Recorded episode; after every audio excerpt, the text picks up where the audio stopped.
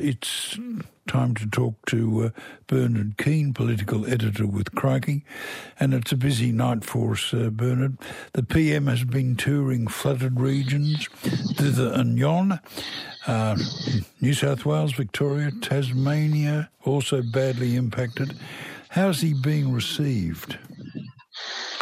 Well, much better than his predecessor, I think. Is it's it's fair to say. Um, unfortunately, by the end of his prime ministership, Scott Morrison really couldn't go to disaster areas. There was the the uh, you know I think it was the second Lismore flood. It's sad, so sad that we've got to sort of itemise which particular flood has hit um, places like Lismore, which have repeatedly suffered these things. But um, during one of the Lismore floods, Scott Morrison went there, but felt unable to actually hold a press conference out in the open or actually go and talk to to visitors. Uh, sorry, talk to residents because of uh, concerns about how he was going to be received. That's um, needless to say, improved somewhat um, with the new prime minister. And I think the drill. I think the, look, we all know the drill now. We, I mean, these these floods have been so constant that. We know the drill. Emergency, we, the emergency services are deployed. The ADF is immediately offered, and money is quickly rolled out. Support money is quickly rolled out. Unfortunately, we've just got we've got I think our capacity to actually respond to floods has improved um, uh, significantly with repeated practice. Now, uh, the federal government is also handing down its budget next Tuesday. How's the flood uh, assistance going to impact on it, do you think, Bernard? Well, we heard during the news just then that Daniel Andrews talking about the impact on uh, agricultural production, and that's that's a wider issue. I mean, um, I think as we go, this is a, a, sort of the sort of issue I think the, the people like the Reserve Bank as well as governments need to think about going forward with with climate change, with more extreme weather, with more floods, and in time, of course, more droughts, more bushfires. We are going to see recurring impacts on economic activity, um, recurring impacts on agricultural production. Sometimes, I mean, we saw this with the hurricane, uh, sorry, with the, with the cyclones about a decade ago, sometimes affecting our capacity to export mineral, uh, minerals. Uh, and of course, drought is another factor for agricultural production. These things are going to become routine, I suspect, and governments are going to have to, uh, and other policymakers like at the Reserve Bank are going to have to constantly factor in extreme weather has a significant sort of economic impact when it comes to tax revenue and overall economic growth. There's just no getting away. Now, Chalmers said today this is a human tragedy first and foremost, but it has obvious consequences as well for the economy and the budget. And of course, uh, crops being wiped out will put pressure on food prices. That's right. And again, it's one of these. Look, look. Traditionally, the Reserve Bank tends to to use the the economist cliche, look through these sort of one-off uh, events. So if there's a cyclone or there's a some sort of extreme weather event that has um, caused a spike in food prices, that tends to get filtered out um, of uh, the Reserve Bank's thinking in terms of what's happening with inflation. But you know, as I said, if this continues to get you know more and more frequent, if if these inflation spikes become a regular part of life in Australia and life elsewhere as well, then what do we do about that? Do we continue to look through it, or do we start to recognise that this is a permanent feature of our of our environment? I mean, you know, is the is our is our climate future much more inflationary than perhaps we've been used to? It's one that uh, the Jim Chalmers of now and, and in the future are going to have to uh, factor into how they go about putting together fiscal policy. I'm talking to Bernard Keane, political editor of Crikey. Uh, Albo has uh, revealed the government's infrastructure plan ahead of the budget, and there have been uh, accusations of favouritism. In fact, you made them very powerfully today in Crikey. Yeah, I think it's hard to avoid the sense of, of favouritism. what the government announced over the weekend was, in effect, its its infrastructure uh, election promises sort of implementation. So these are all the promises that it made um, during the election campaign, and uh, the consequence is pretty imbalanced. Uh, Victoria does very well. Um, uh, Northern Territory does extremely well. Queensland does very well. New South Wales comes in I can un- I can understand perhaps a, desire to help in Victoria, but why the territory? What's going on up there?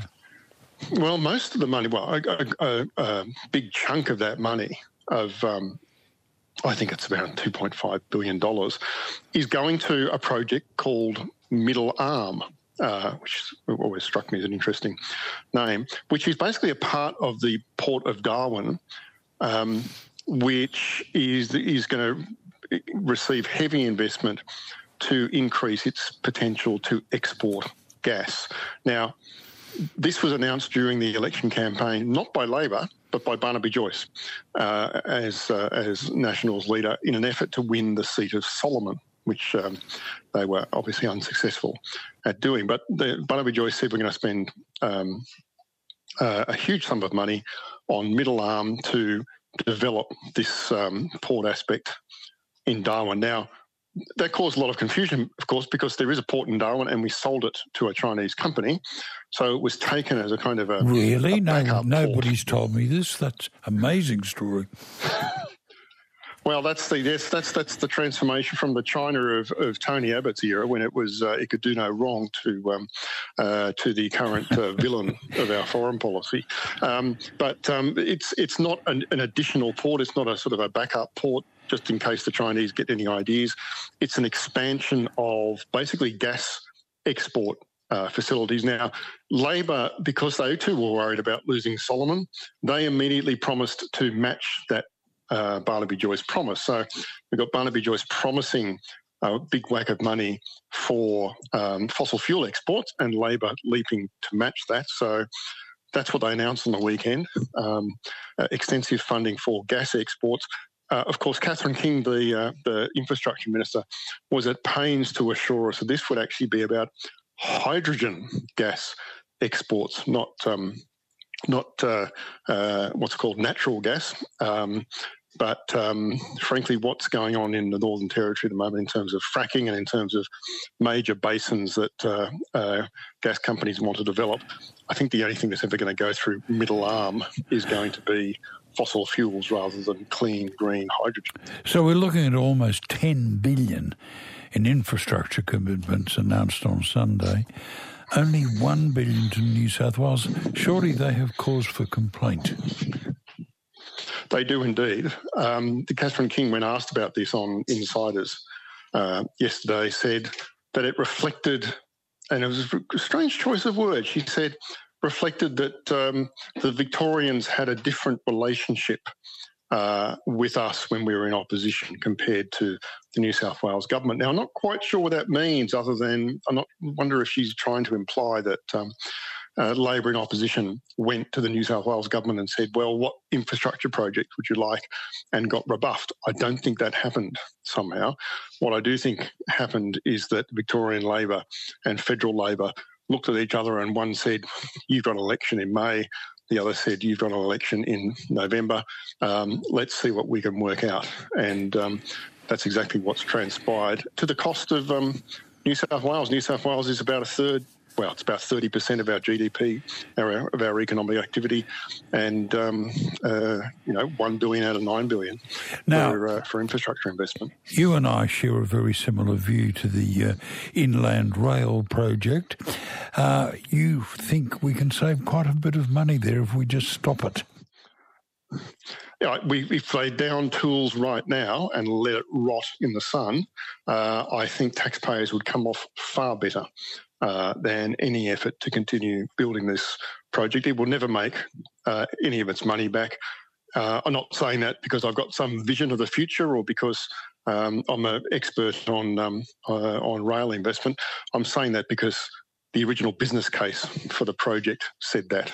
John Anderson, one John Anderson, former transport minister, wrote that business case and said, let's just run this. So, in, in effect, pretending that we're just going to sink all those costs. The uh, the then four and a half billion dollars that was going to going to cost us to build an inland rail that was just going to be treated as a sunk cost, and um, uh, it would just be treated on an operational cost basis. Unfortunately, the bill for it has um, ballooned just a little bit since then, Philip. It's uh, it's now up to about fourteen billion, and um, well, you, uh, you describe it. You des- get very grumpy about it and describe it as a 20 billion subsidy to coal miners. That's exactly what it is. I mean, the, the 20 billion figure comes from the fact that it was, there's talk of them extending it uh, from Brisbane.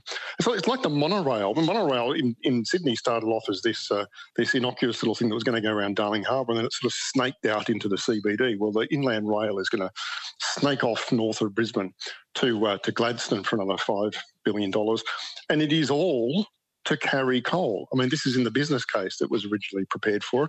They're going to run it at a uh, run those services at a 35 percent uh, discount rate. So gas, uh, sorry, coal exporters will um, will get um, a 35% subsidy on their uh, on their uh, rail access to get their coal to ports like Gladstone uh, or elsewhere, and um, they'll do very nicely. Thank you, especially if coal prices continue to stay where they are, courtesy of um, Vladimir Putin. Now, in 60 seconds or less, the government has announced an ambitious goal to end violence against women and children.